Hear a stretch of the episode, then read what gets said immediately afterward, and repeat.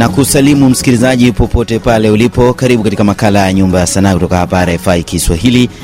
Mimi ni Steven Mumbi na hii leo nakuletea makala haya tukiangazia sanaa ya uigizaji wa filamu, hasa tukijikita katika ucheshi. Mimi ni Steven Mumbi na nitakuwa naye Meya Shaban maarufu Mr Pimbi. Karibu sana msikilizaji. Karibu sana Mr Pimbi katika makala haya ya Nyumba ya Sanaa. Asante sana, nashukuru sana na nishukuru nyinyi kwa kweli kwa kunipa fursa kama hii kunitembelea, imekuwa ni jambo jema sana. Ngoma gani ya Kiafrika unaipenda? Naipenda ile twende twende tukatambike mizimu. Twende, twende, tukatambike mizimu. Twende, twende, tukatambike Wanne Star, kibao kinaitwa Asili ya Mwafrika. Hapo zamani babu zetu waliomba mvua zilinyesha,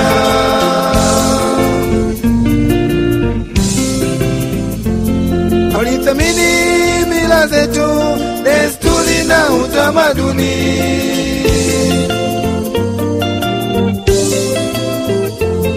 Sasa hivi tuko wapi? Tumetoka wapi? Tunakwenda wapi? Ai mama, ai mama, ai mama, ai mama,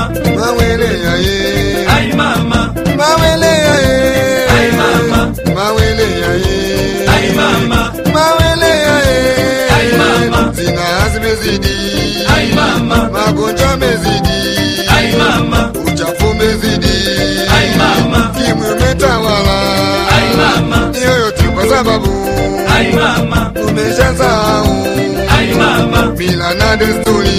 Ay mama, za mababu zetu. ay mama, Twende, twende, tukatambike mizimu. Twende, twende, tukatambike mizimu.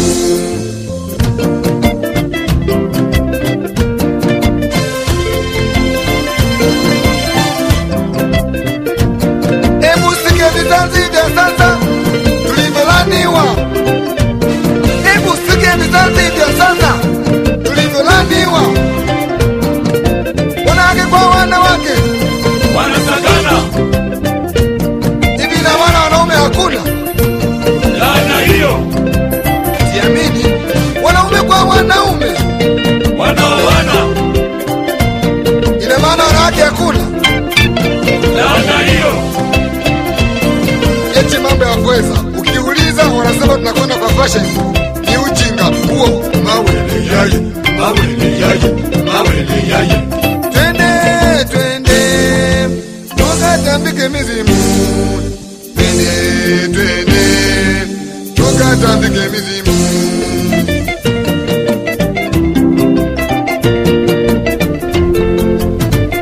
Wanne Star, msikilizaji, mzaliwa wa Mafyati kutoka pale jijini Mbeya, kwa kabila ni Msafwa, ndiyo kinatupa fursa ya kuanza makala haya ya Nyumba ya Sanaa nikiwa naye Mr Pimbi, jina lake la kuzaliwa Mea Shabani, ndiyo niko naye katika makala haya ya Nyumba ya Sanaa, tukizungumzia sanaa hii ya uigizaji. Uliingia vipi katika sanaa hii?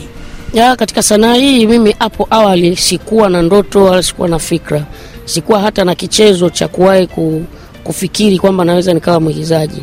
Kipaji changu kikubwa ilikuwa ni kuimba, lakini pia ilikuwa ni kucheza hizi ngoma hizi nyimbo za uh, kutoka Kongo, uh, Kofii eh, Pepe Awilo, ndio ilikuwa kipaji changu kikubwa.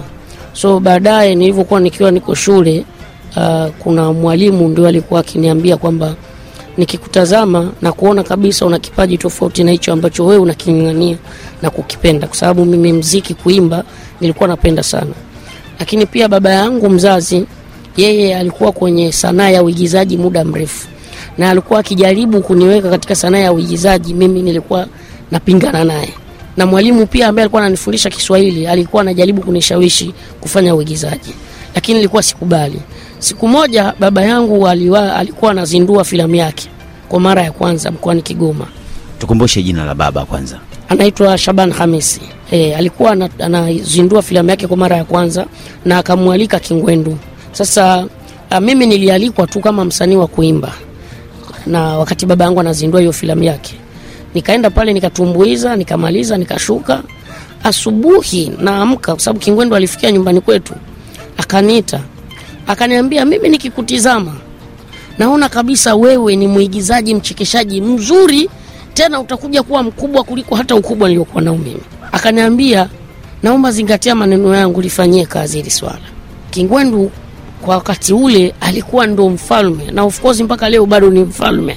Lile neno lilikuwa kama ni dawa iliyoingia katika mwili wangu, nikaanza kufanyia kazi ile jambo lile swala alionieleza, na kweli nashukuru Mungu, nikafanya kazi ya kwanza, mapokezi yakawa makubwa, lakini nikiwa bado niko Kigoma.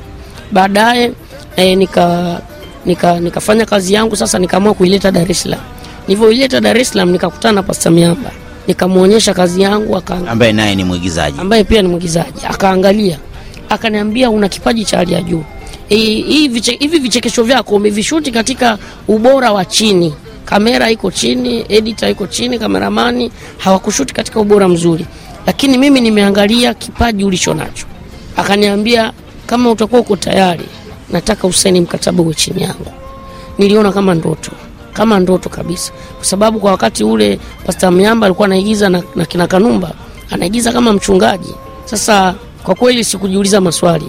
Nilimwambia mimi hata sasa hivi ukinipa mkataba nitasaini. Akaniambia hapana nenda nyumbani kawaeleze wa... ukarudi Kigoma. Hey, ukiwa na umri gani hapo? hapo nilikuwa nimemaliza form 4 ilikuwa elfu mbili na tisa mwishoni. So nikaenda nikawambia wazazi wangu wazazi hawakupinga wala hawakutaka hata kusoma ule mkataba. Waliniambia bana hii fursa ni kubwa nenda kaifanyie kazi. So safari yangu ikaanzia hapo. Mkataba mimi na pasta Myamba ukaanzia elfu mbili na kumi. Jina Mr Pimbi, we jina lako la kuzaliwa ni Meya Shabani, lilikuja vipi?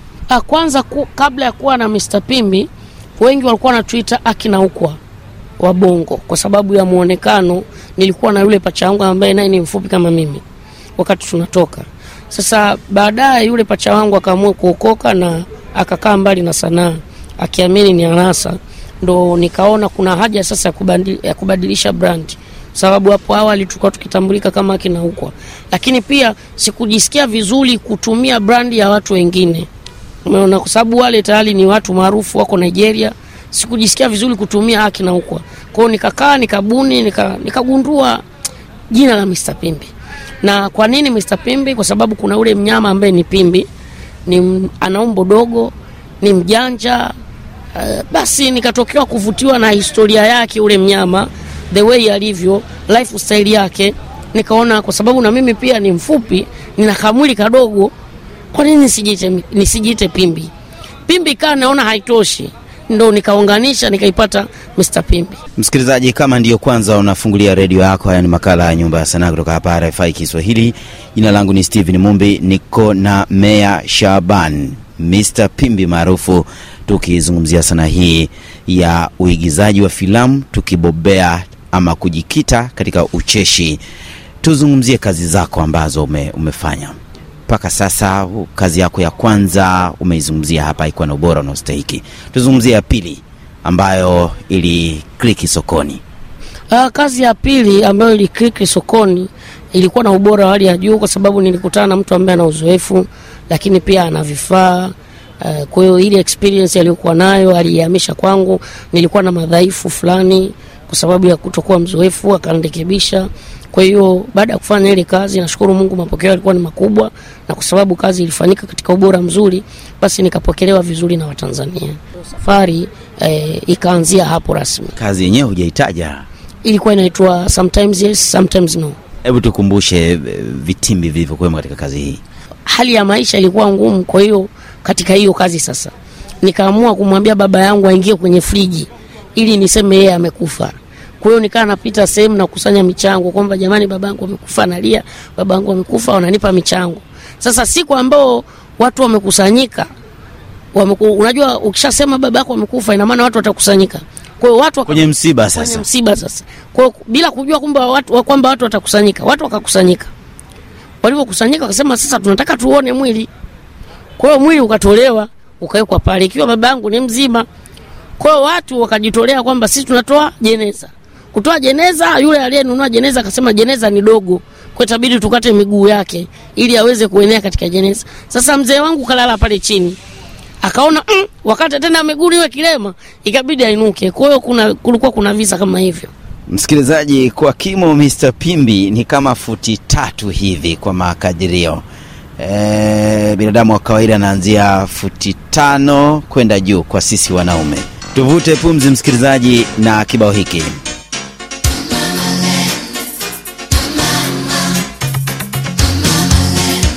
msikilizaji, kibao hiki kinaitwa Motherland cha kwake Ivon Chakachaka.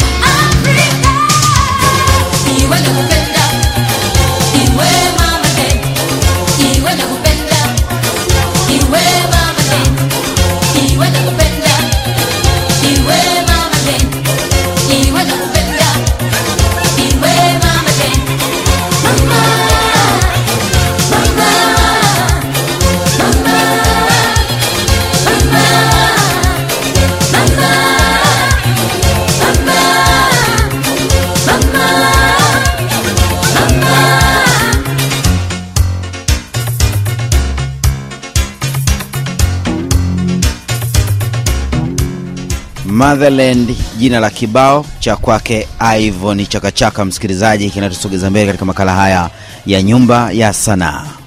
Bado niko naye Mea Shaban, e, unaweza ukamwita Mr. Pimbi maarufu. Zama hizo kutoka nchini Tanzania alikuwa akiitwa Aki na Ukwa, lakini mara baada ya mwenzake kuachana na sanaa, mara baada ya kuweka kando sanaa, yeye akaamua kujiita e, Mr. Pimbi. Umefanikiwa kiasi gani katika sanaa? Sijafika pale ninapopahitaji, lakini asiyeshukuru kwa kidogo, basi hata kikubwa hawezi kushukuru. Kwa hapa nilipofikia, nashukuru Mungu, alhamdulillah. Ah, Nina production yangu mimi mwenyewe, vifaa vyangu na kampuni yangu. Kwa hivyo kazi zangu zote sasa hivi ninazozifanya nazifanya chini ya vifaa vyangu, chini ya kampuni yangu. Nina watu ambao nafanya nao kazi, wananitegemea eh, napofanya nao kazi na wao wanapata posho kwa kupitia kwangu, lakini pia nina familia na watoto wawili na kwa hiyo wote wananitegemea na wanaishi na au naweza nikasema tunaishi kwa kutumia kazi hii ambayo ni ya sanaa ya uchekeshaji. Kwa hiyo namshukuru Mungu, lakini mbali na hivyo, kazi hii ya uchekeshaji ama ya uigizaji imenipa fursa nyingi ama connection nyingi, na kuna wakati mwingine napata kazi tofauti na ya uigizaji, lakini kwa kupitia sanaa hii ya uigizaji. Kwa hiyo nashukuru sana Mungu kwa kipaji hichi. Nawaomba sana Watanzania, Afrika Mashariki, Afrika na dunia kwa ujumla waendelee kunisapoti. Lengo langu ni kufika katika level za international na Mpaka sasa kazi ulizozifanya kwa idadi yake zinafika ngapi? Filamu ambazo umeshatoa kwa filamu nilizokwisha toa mpaka sasa zinazidi thelathini zinazidi thelathini na mpaka sasa tunavyozungumza nina tamthilia yangu ambayo inaitwa Zero Brain, imesharuka season 1 na Mungu akipenda mwezi wa kumi na mbili season 2 itaanza kuruka. Vipi sana hii, mtu unaweza kumshauri akajikita humu? Inalipa kwa sasa Tanzania? E, inalipa. Kuna watu wanafanya shughuli zao ama biashara zao, lakini bado hawajaweza kufanikiwa eh, kuwa na, na vitu vidogo vidogo tunaweza tukaviita. Kwa mfano tayari nimeshakuwa tayari nina kiwanja cha kwangu mimi mwenyewe, na kiwanja hichi kimetokana na sanaa. Ina maana sanaa ndio imenunua kiwanja nichonacho sasa hizi, basi ni, ni matunda kwa kupitia sanaa. Kwa hiyo e, sanaa ni kitu ambacho kinahitaji uvumilivu, subira. E, kuna watu wanaoingia kwa pupa kutaka mafanikio ya haraka it take times. Kwa hiyo inataka muda inataka uvumilivu inataka utumie muda wako wa kutosha akili yako pia. Basi uifanye na yenyewe kama kazi kama kazi zingine. Uiheshimu pia Tuzungumzie ufundi wenyewe. Mchekeshaji mzuri anatakiwa kuwa kufata misingi ipi? Kwanza mchekeshaji kuna uchekeshaji wa aina tofauti kwa uchekeshaji wa sisi ambao tunatumia motion, motion picha, yani picha ya mjongeo mara nyingi vinavyomchekesha mtazamaji ni vitendo na si maneno E, tanzania e, sanaa yetu ya uchekeshaji wengi wanaoingia kwenye uchekeshaji wanaingia wakiamini maneno mengi na kuongea sana na kujichetua ndio sehemu ya kumchekesha mtazamaji. Kumbe sivyo. Uh, njia pekee ya kumchekesha mtazamaji ama mtanzania dunia yote kwa ujumla ni kwa kupitia vitendo. Mfano mzuri ni mtu kama Mr.